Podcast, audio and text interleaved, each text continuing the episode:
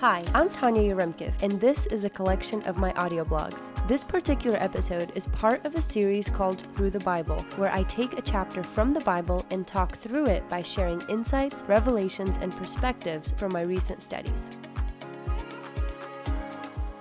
Welcome back to Through the Bible series. I am so excited that you're here, that you're tuning in. I want to encourage you to subscribe to this episode and connect with me on social media if you can. I would love to help you go through the Bible and help you find transformation in every area of your life through Jesus. And so I want to dive right in and talk about the first two chapters of Matthew. So I'm going to go over Matthew chapter 1 and possibly Matthew chapter 2. If I don't get to it, then you'll see it in another episode. I love the Gospel of Matthew. I love it because it is written to the Jews and it is proof to them of why Jesus is the Messiah. And this is so phenomenal to read through and really get a good understanding because even the way that Matthew is writing in this Gospel, he portrays Jesus as someone who it almost sounds like he's putting people down in it, but what's really coming across is the authority that Jesus is teaching with. It's not him putting anyone down. He's coming at them with a holy judgment. And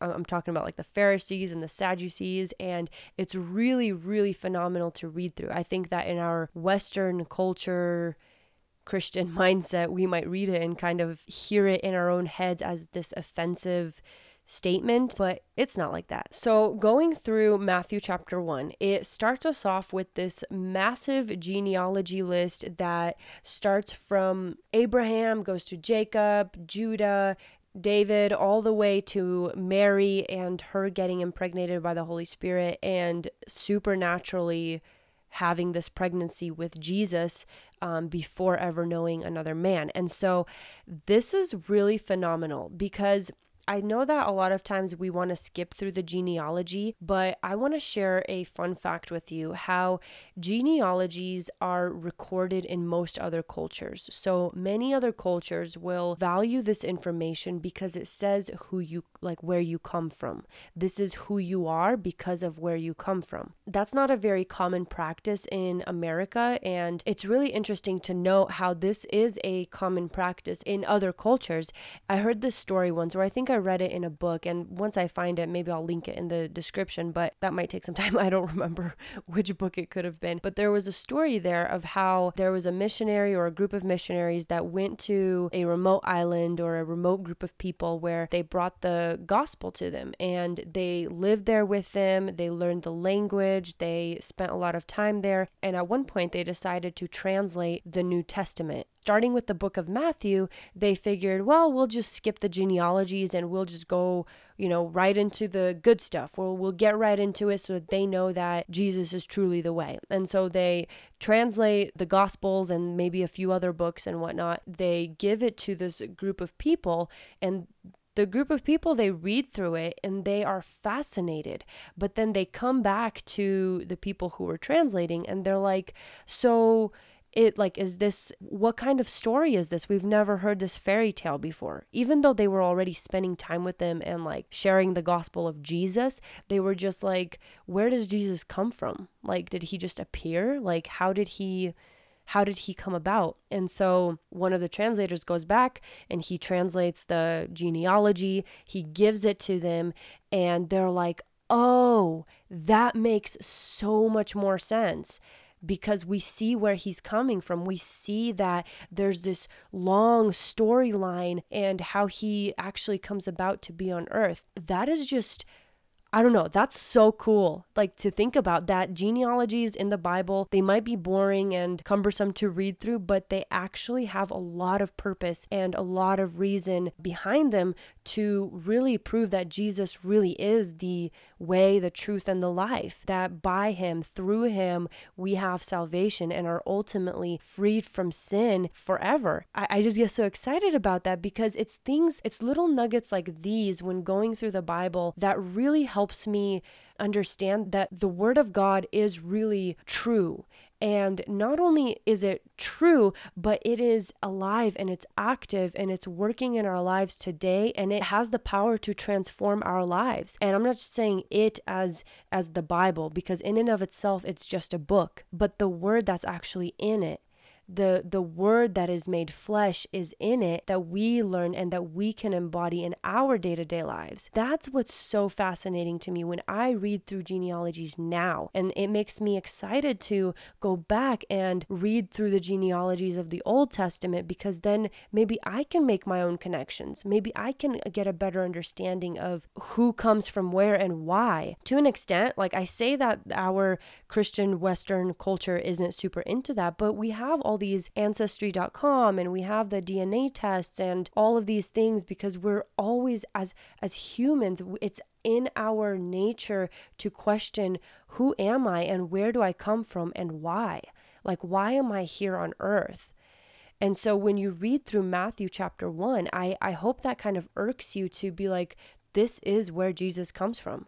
Jesus came from this lineage and that's the whole setup throughout the whole Bible, which is why I'm so excited to just go through the Bible and connect the dots and hopefully just make Bible reading easy for you. Hopefully, make Bible studying more understandable so that you can deepen your relationship with God and just get a better understanding of the Word and also become the, a true disciple of Jesus so that you're able to disciple others as well. And I talk about that in one of my first episodes of Through the Bible series. So if you haven't listened to that one yet, I encourage you to go check it out. When I started studying it around this time, there were a couple things that stood out to me with the commentary that I was using. And the commentary that I use is the Jewish New Testament by David H. Stern. So if you don't have that, I encourage you to get it. It is an extensive study and it comes from a Hebrew perspective. So I really appreciate that about this commentary and I believe it will help you as it has helped me. And so here are some of the things that just stood out to me when I was studying through Matthew chapter 1. The first point is that Jesus meets the requirements that are set by the Tanakh for who the Messiah must be. Tanakh is really just the Hebrew Bible, the Jewish sacred writings, which contains the Torah and it's primarily the Old Testament, but anyways. So Jesus meets the requirements set by the Hebrew Bible for who the Messiah must be. And when you read through the entire Bible, you will find these points made and connect the dots that Jesus really is the Savior of the world. I'm going to go through a few of those points, but again, this is all found in Matthew chapter 1. You can add these notes or you can just simply meditate on this. Because Jesus is a descendant of Abraham, he's a descendant of Jacob, a descendant of Judah, a descendant of Jesse and David and Zerubbabel. He meets the requirements because with each of these people, there is a prophetic word said that Jesus will come from their seed. And I have the points and I can list them, um, and I'll list them in the description below so that if you wanted to study it a little bit deeper, you could. Messiah means um, the idea of being given God's priestly and kingly authority. So, the reason that this is very important is because through these descendants, the there are priests and kings that Jesus had to have come from. And when we read through those stories, then we can see how and why God chose the seed to go through that person and how from generation to generation it was that person was placed strategically in the timeline of Jesus. So as the son of Abraham, this has four significant meanings. That number 1, both King David and Jesus trace their ancestry back to the individual chosen by God as the father of the Jewish people. So Abraham is the father of the Jewish people. And if that can get traced back to and Jesus is in that lineage, then you can trust that he is the Messiah. Number two, Yeshua is the promised seed of Abraham, and that's found in Genesis 13 and Galatians 3, verse 16. And when you look at those verses, you'll see when God was saying this in the Old Testament, that Abraham would have a seed, that through Abraham's seed, the generations would be blessed. That seed is Jesus. And that's super exciting for us because we get to live in that freedom and be part of that lineage, that generational blessing that is set upon Abraham. And then number four, so the Messiah's mystical identity with the Jewish people is hinted at since every Jew is a son of Abraham. So again, this is Matthew talking to the Jews, and he's writing to the Jews to help them understand that Jesus really is the Messiah. And so when the mystical identity of Jesus comes about, this is for the Jewish people their culture is really cool. And one of the things that they do is by, I don't know how it is nowadays, but I know that in historical times, by ages four and five, the boys would start memorizing the entire Torah. They would memorize the first five books of the Bible and they would know it by heart. And then the older that they got, they would have more and more memorized. Whenever Messiah's identity is hinted at and he's revealed as the Messiah over and over and over again to the Jewish people, then in their minds, they're going through all of the things that they've memorized in times past. So, in, in times past, meaning all of the things that they memorized in the Torah, they're going to look for those scriptures that match is he really Messiah? Could he really be Messiah? In the prophecy books, is he Messiah? Is it true what Isaiah said in chapter 9 that he's the Messiah, that he's the coming Messiah? That's why Matthew is written in this way. And then the fourth point is that Yeshua also has a mystical identity with everyone who believes in him, whether Jewish or Gentile. And I have some scriptures here, which I'll list in the description below. Even though the book of Matthew was written towards the Jews, it was also written in a way where his identity can be made known. Later on, throughout the Gospels, throughout the epistles, we find that when Jesus died for everyone on the cross, he really did die for everyone.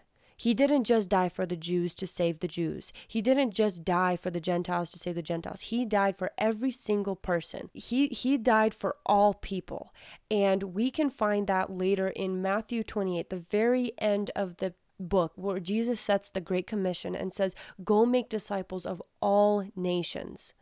In him saying all nations, that really probably shook up the Jews a lot because they were like, wait, you mean like the Gentiles too? You mean like the Samaritans? Like, ew. Maybe that was the case. You never know.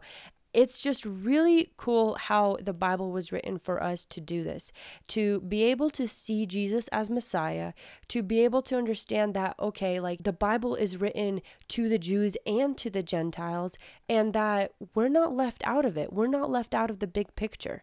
When we read through books like Matthew, especially chapter 1 with the genealogies and etc.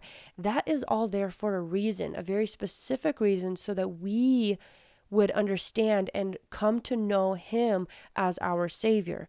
And so when you think about Matthew chapter 1 or if people start asking you, "Hey, like what's Matthew chapter 1 about?" You can officially say that's the genealogy of Jesus Christ and without it the rest of the book wouldn't make sense. We need that to be there. Another point that's really interesting the many women that are mentioned in Jesus's genealogy. So you got Tamar, Rahab, you got Ruth, the wife of Uriah, which is Bathsheba, which is interesting how her name isn't even listed there. And then we got Mary. Women, especially those born of Gentiles, were rarely included in biblical genealogies. So if you go through the Old Testament genealogies, you'll find you won't find many listed there. The first 4, they are all Gentile women whom God honored by including them among the recorded ancestors of Jesus. This is how the Jews and the Gentiles are made one in God's eyes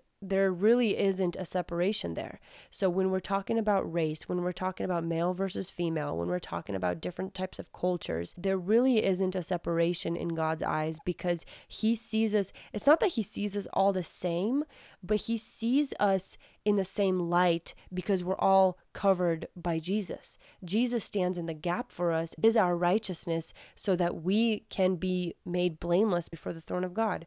That's on Matthew chapter 1 and I'll I'll uh, probably do the next chapter at a later time, but that's all the time that I have for today and I really hope that you enjoyed that. Go through Matthew chapter 1, meditate on the fact that the genealogy is there for a reason and that God was very intentional in putting it there. I hope you enjoy this episode and I'll see you on the next one. Thanks for listening. I hope you found this audio blog inspiring, and I'll see you next time.